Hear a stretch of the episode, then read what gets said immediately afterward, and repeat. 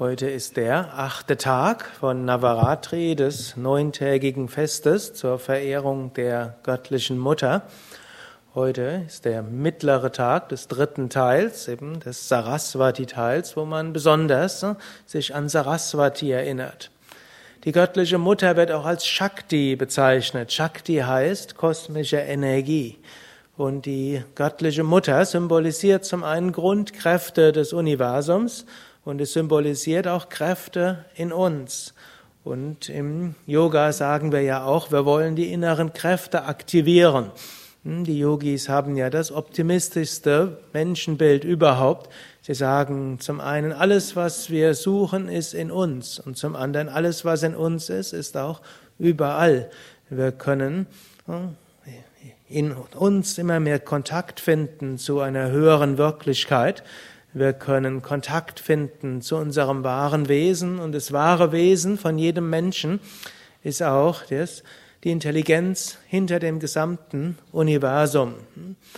Und zusätzlich zu diesem höchsten wahren Wesen, was wir hier aktivieren wollen, oder zu dem wir Kontakt finden wollen, gibt es in jedem Menschen eben auch die ganzen Eigenschaften, die wir in uns entfalten können und vielleicht auch wollen, um ein sehr viel faszinierendes Leben führen zu können. Im Menschen steckt irgendwo der Wunsch, sich selbst kennenzulernen, und zwar nicht nur im transzendenten Aspekt, sondern seiner Persönlichkeit, seinen Fähigkeiten, seinen Möglichkeiten. Und der Mensch will diese Möglichkeiten und diese Fähigkeiten auch zum Ausdruck bringen. Und gerade Navaratri steht im besonderen Maße für diese verschiedenen Fähigkeiten. Und jetzt in diesem dritten Drittel ist es besonders Saraswati. Saraswati symbolisiert die Kreativität. Saraswati symbolisiert die künstlerischen Fähigkeiten. Saraswati symbolisiert die Erkenntnis. Saraswati auch die höhere Intuition. Ich will auf einen Aspekt noch ein paar Worte, auf einen Aspekt noch mit ein paar Worten eingehen. Das ist eben diese Kreativität. In jedem Menschen ist die Kreativität drin. Hm, also, wenn man zum Beispiel Kinder anschaut, die brauchen bloß ein irgendwas zu haben und egal was sie haben, daraus wird sehr schnell kreativ alles Mögliche.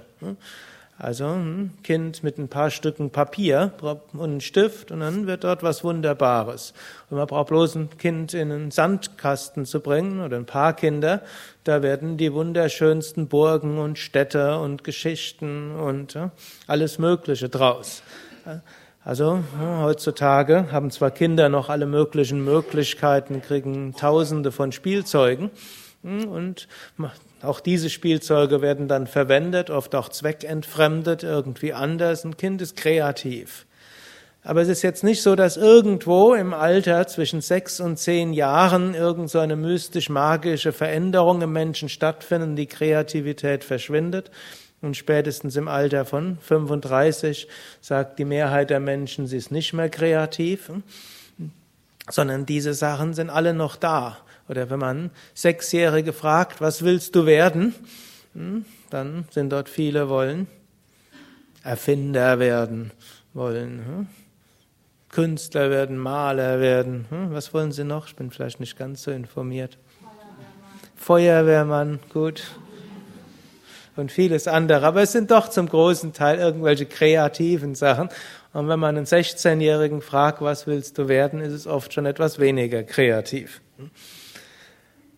Gut, der, aber jetzt, hm, die Mehrheit von euch ist nicht mehr hm, Kind, hm, auch wenn ein paar jetzt hier dabei sind, sondern die Mehrheit ist vermutlich sogar über 30.